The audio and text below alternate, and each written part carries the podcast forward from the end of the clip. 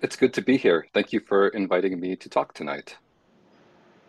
Um, I am so grateful to have y'all as a community, even if I'm not always in the same room as y'all. Um, and I'm also grateful to the community outside of the room that allows me to be here tonight to uh, sit with y'all and to talk with y'all. Um, and I think some of y'all also have partners and family members um, at home who are supporting your practice even while not sitting. Um, and I'm especially grateful to those partners and family members who uh, live their life without us while while we're here. Whenever Miyoshi asks me to do anything, I just say yes. Um, I'm always assuming that he he has the best interests in mind of everyone's and the world's interest in mind, um, even if I don't particularly feel like I have that much to say. Um, and so this time I looked for some inspiration on the internet of all places, and I came across some interesting stuff I wanted to share with y'all.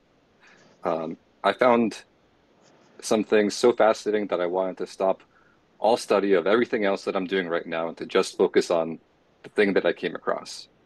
And maybe I'll end up doing that, maybe not. But I wanted to share with you what I came across. I came across this case or koan.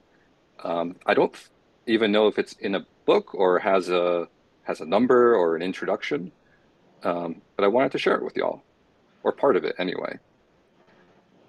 Mazu Zen Master Daji of Jiangxi studied with Nanyue, Zen Master Dahui.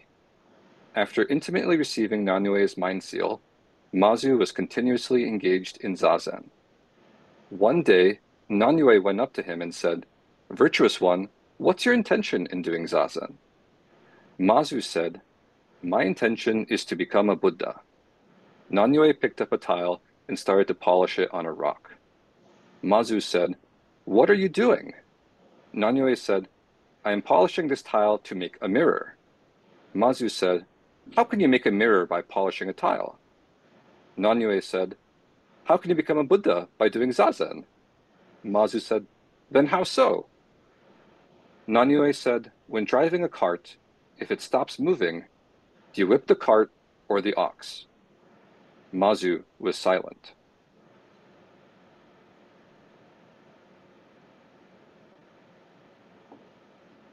In reviewing this case with y'all, if I say anything stupid or blasphemous, could you please just interrupt me and uh, say something? Because I, when I went to try and figure out what to say, I think I may have chewed off more than I can eat at this time. I also don't know idioms very well, so I think I got that idiom wrong too. But if you have to say something, please just say something. So whenever whenever I come across a case, I try and imagine a setting and try to imagine it like a play or a movie and see what's going on in it. And in this case, I imagined uh, a temple without a roof outside by the mountains. And this is probably because uh, the first Dharma talk I heard Miyoshi give, he talked about this monk sitting outside um, in the night sky with snow falling down from the air and there being no roof. And it the image has just stuck with me forever. So it, it just pops up for me at all times. So in my head, these two monks are just sitting outside in this temple without a roof. When the teacher asks them, What's your intention in doing zazen? And whenever we encounter a question like this, I never know who is the one asking and who is the one listening to the question. Is the question being asked by somebody a thousand years ago, or is that question being asked today, right now? But I definitely felt that that question was being directed at me or at us in this moment to ask us, why are we sitting here doing zazen? What's the point of this? Is there an intention there or not? And so I would just like to direct the question at each one of you individually to to ponder or to feel in yourself virtuous one what's your intention in doing zazen?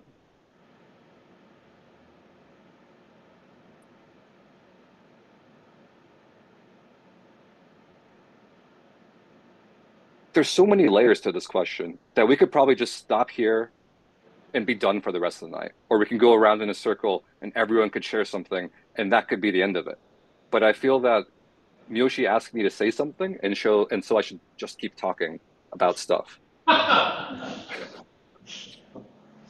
so I think about a year ago, Miyoshi had asked something similar during some sort of discussion. And at that time, um, I had said something like, I don't, I don't even, we don't need any intentions. There's no purpose of having any sort of intention. Um, and I, I didn't know that that was part of the eight, eightfold noble path, uh, where there's, I think, right intention or right resolve is considered one of one important facet of it. And so he said something like, In, intention is very important. And I think he was saying, I hope you, I hope you figure that out. Um, because he's always guiding me sub- subtly that way to, to try and um, teach me something. Fortunately for us, the characters in this koan had something to say. And Mazu said, My intention is to become a Buddha. And that just blew my mind because it never occurred to me that you could have that intention. Like, it almost sounds blasphemous to sort of intend to become a Buddha. Like, how, like, what is that even about? And why is he even saying that? And I don't know if this is like a super popular teacher or, or has some other um, incredible lineage. I don't know enough about the context of it. Um, and my, my understanding does not go that far. But how could he say that he wanted to attain Buddhahood? I thought this is whole thing's about not attainment. And that's where this reminder that our intentions are the vows that we take. And these vows that we take are living things that we care for moment by moment, day by day, month by month. And I don't think Mazu is saying that he's like obsessing over this idea in his head that how do I become a Buddha? How do I attain Buddhahood? I think he's saying something different here. Maybe he's saying Zazen is how I express the interconnectedness of Buddha. And so I had to sit with that for a little bit. Dogen had said this about intention Zazen is inevitably the intention to become Buddha, and that Zazen is inevitably becoming Buddha with intention. Intention is prior to becoming a Buddha and after becoming a Buddha. Intention is the very moment of becoming Buddha. Now, here's where I got to tell you, my head started hurting when I came across this. So don't think too hard about this. You you might like get confused like I did with it. Just let it come and go. I think I I don't know. Um, instead, consider this: At what moment does one become Buddha?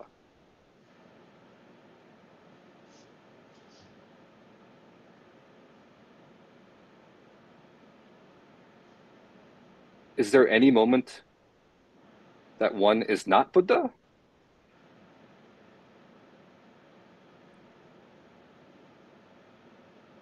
I suppose that it's possible that there are moments where we are not immersed in reality. But even if we're not aware of it, are we still Buddha?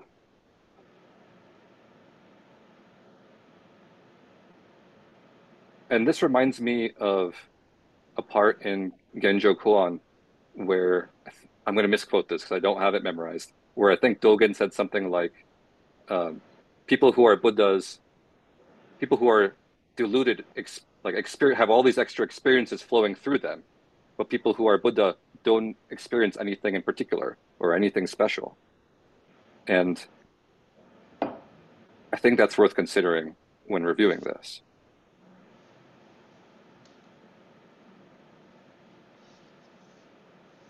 So anyway, Mazu's teacher responded by grabbing a tile and polishing. I guess I'm assuming that Mazu was Mazu's teacher was Nanyue. It could be possible that it's the other way around um, because I may not have my lineage um, correct. Um, but Nanyue responded by grabbing a tile and polishing it on a rock. So I've held tiles in my hand and I've held rocks in my hand, but I didn't know you could polish a tile by rubbing it on a rock. I actually just thought that if you did that, you would just scratch the tile and ruin it. So I was thinking that this teacher just grabbed a, this beautiful tile and would start to grind it back into a rock and then called it a mirror. But I found I actually had to do this little experiment for myself. So I found that I found that nothing actually happens when you try and grind a rock against the tile. Like I did it for a while and it looks exactly the same. Maybe it's a little dusty or dirty, but can you tell me like is there a mirror here or not? and was there a mirror before I grinded? I don't know. And I don't think I understand what Nanyue is trying to communicate there, but I think that's in part because I didn't understand what a mirror meant in Buddhism. So I searched it up on the internet and I came across this guy named Jundo Cohen, Cohen, who had to say this about it that a cherished ancient image of the mind in Zazen is a clear mirror, boundless, extending everywhere. This mirror holds within and displays whatever comes, accepting all without preference or rejection. And I'm not sure how true that is or how correctly that represents the concept. But do we have to polish or purify or clear away anything to access this mirror? Is that the point of Zazen? I'm not so sure. That's why I think Mazu asks then, how can you make a mirror by polishing a tile? And that's why Nanyue then remarks, how can you become a Buddha by doing Zazen? And of course, how do you become a Buddha? And I think Mazu may be trying to play stupid here or is maybe honestly encountering some mistakes in this conversation. I'm not sure. Um, because then Nanyue responds with something that also mystified me because he said, when driving a cart, if it stops moving, do you whip the cart or the ox? And again, I don't fully understand the idea of the ox in Buddhism. Um, I know that there are these 10 pictures called the ox herding pictures that are supposed to be kind of like the steps or stages of enlightenment, maybe. Um, and they're beautiful pictures. If you've never seen them, you should search them up on the internet. You can find them on Wikipedia, and there's a there's a nice verse that goes with each one of them. And I think in one of those verses is also um, a symbol that sometimes becomes synonymous with Zen, which is like that circle thing with a with a brush, that brush stroke in a in a circle. Um, and so it, it, might be worth y'all to investigate that on your own. Um, but my understanding was perhaps that the ox maybe represented the mind that we so often rely on in the conventional world. And if so, this is what Suzuki Roshi had to say about that. That to stop your mind does not mean to stop the activities of mind. It means your mind pervades your whole body. With your full mind, you form the mudra in your hands.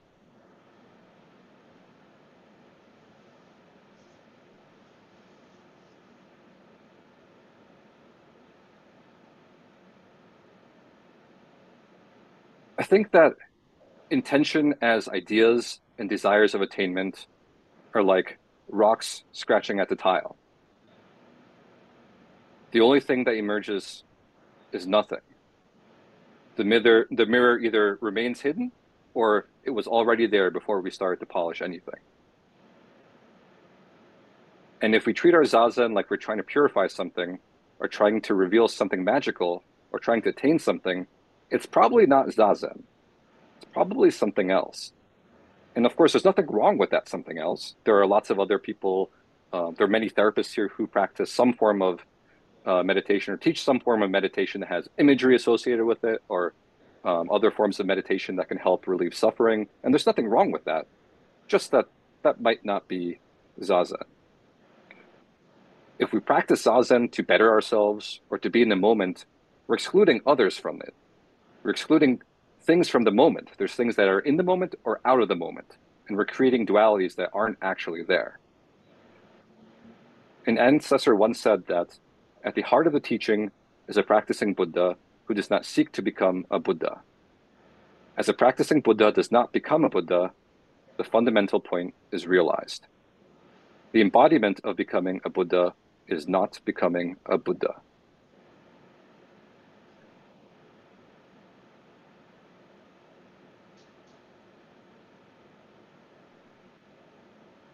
I think that there's nothing to become and that there's nothing to seek, that there's nothing to attain.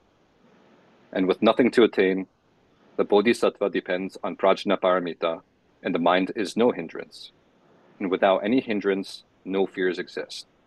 And far apart from every perverted view, the Bodhisattva dwells in nirvana. In the three worlds, all Buddhas depend on Prajnaparamita and attain unsurpassed, complete enlightenment.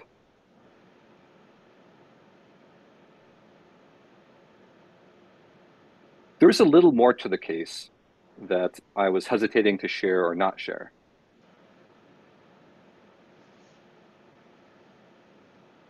Because Nanyue kept talking after his remark about the ox.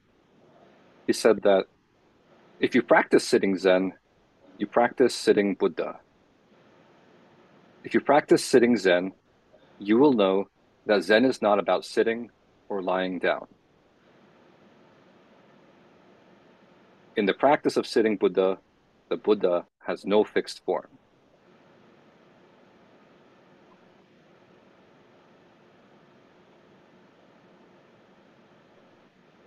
And so I won't tell you what is Buddha, and I won't say what is Zen. An ancestor had this to say about that. Those who see Buddha without knowing and understanding Buddha see water without understanding water see mountains without knowing mountains. To hastily conclude that what's happening in front of you is a dead end is not the study of Buddha.